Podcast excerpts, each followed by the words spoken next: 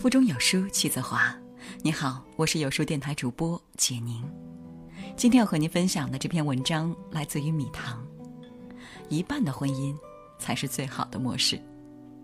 如果你喜欢这篇文章，不妨在文末点个赞。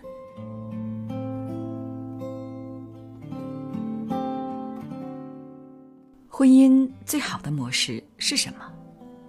很多人认为是一加一大于等于二。两个人在一起，应该要得到更多的可能与收获。这个算法看上去很完美，可是，在现实生活中，要维系这种算法，往往很难实现。我们每个人在结婚的那一刹那，都对婚姻充满了美好的期待与向往，想象着能像童话中的结局一样，王子和公主从此过上了幸福的生活。可现实往往是。婚姻生活中总是潜伏着这样那样的矛盾，曾经两情相悦的两个人，最终走到了两看相厌的地步。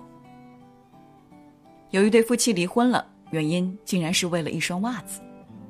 妻子是一个爱整洁的人，家里被打理得井井有条，物品都归纳得整整齐齐；丈夫却比较随意，东西走哪儿扔哪儿。比如，妻子每次换鞋以后都会把鞋放进鞋柜。但丈夫从不收纳，任鞋摆在地上。妻子把衣服叠得整整齐齐，丈夫每次找衣服都会翻得乱七八糟。妻子会把脏衣服收到脏衣篓里，丈夫总是不经意地把脏衣服拖在沙发上、床上、椅子上。每次看到这幅场景，妻子都会火冒三丈。妻子觉得家里一定要整洁明净，才能感觉温暖舒适。反之就会烦躁焦虑。丈夫觉得家是让人放松的地方，处处受限制，让他神经紧绷，无法放松。两人经常为这件事吵架，谁也说服不了谁。终于有一天，妻子发现刚晒好的枕头边上有一双臭烘烘的袜子，瞬间崩溃了。两人又大闹了一场，最后决定离婚。伏尔泰曾说过。使人感到疲惫的不是远方的高山，往往是鞋里的一粒沙子。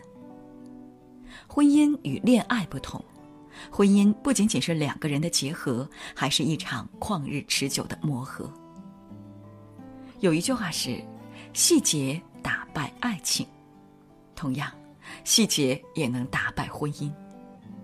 有时候，扼杀婚姻的凶手，往往是一些微不足道的小事情。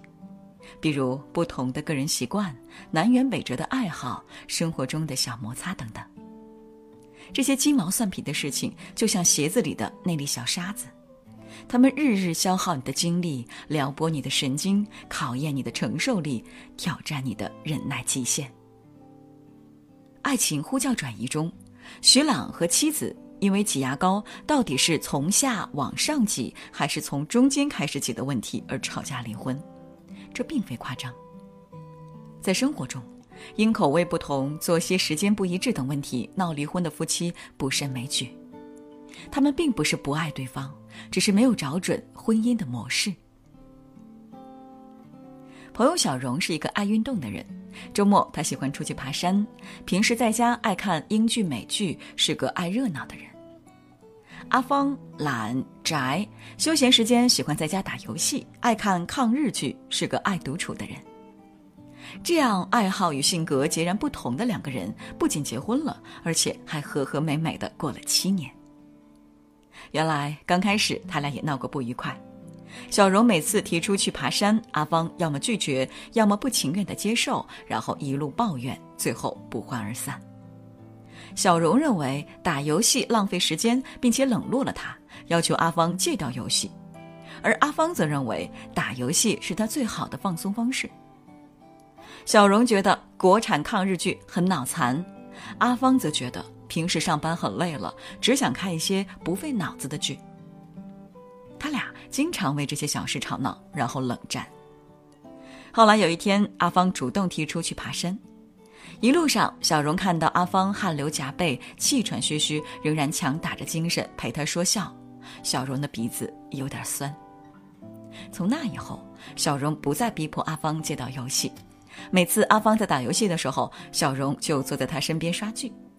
有时候小荣也会陪着阿芳看抗日剧，然后一起吐槽。阿芳呢，偶尔会陪着小荣爬山、运动，和小荣一起看他喜欢的剧。在婚姻里，有一种感动叫理解，有一种幸福叫包容。关于婚姻生活的模式，柏杨早就说过了：婚姻生活者，半睁眼半闭眼的生活也。天下没有十全十美的男女，如果眼睛睁得太久，或用照妖镜照得太久，恐怕连上帝身上都能挑出毛病。这便意味着，两人要懂得尊重对方，接受对方本来的样子，学会求同存异，互相接纳，而不是试图去改变对方，干涉对方的自由。台湾的一位父亲在女儿的婚礼上致辞的时候说过这样一句话：“婚姻不是一加一等于二，而是零点五加零点五等于一。结婚以后，你们两个要各去掉一半的个性，才能组成美满的家庭。婚姻不是占有，而是结合。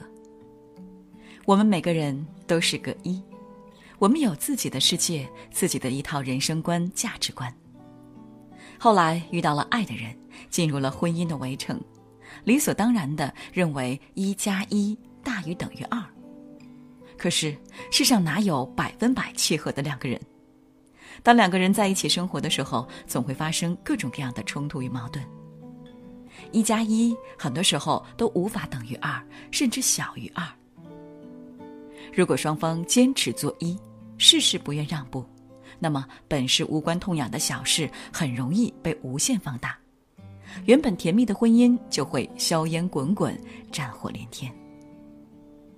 所以，在婚姻里，应当做减法，而不是加法。我们需要的不是一加一的婚姻，而是零点五加零点五。两个人愿意为对方削减一些锋芒，舍弃一些原则，把自己由一。变成零点五，两个人去包容与接纳对方的零点五，然后共同组成一个新的一，这才是婚姻最好的模式。宫崎骏说过：“爱不是寻找一个完美的人，而是学会用完美的眼光欣赏那个不完美的人。”于千万人之中，我们相遇相识，在漫长的岁月里，我们相知相伴。而对于你我来说，最美好的事莫过于，你欣赏我的不同，我接纳你的不完美，你和我最终成了我们，这样多好。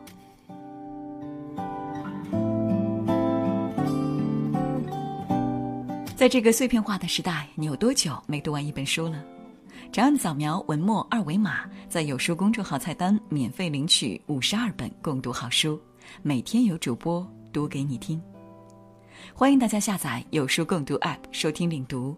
我是主播简宁，在中朝边境为你送去问候，记得在文末点赞哦。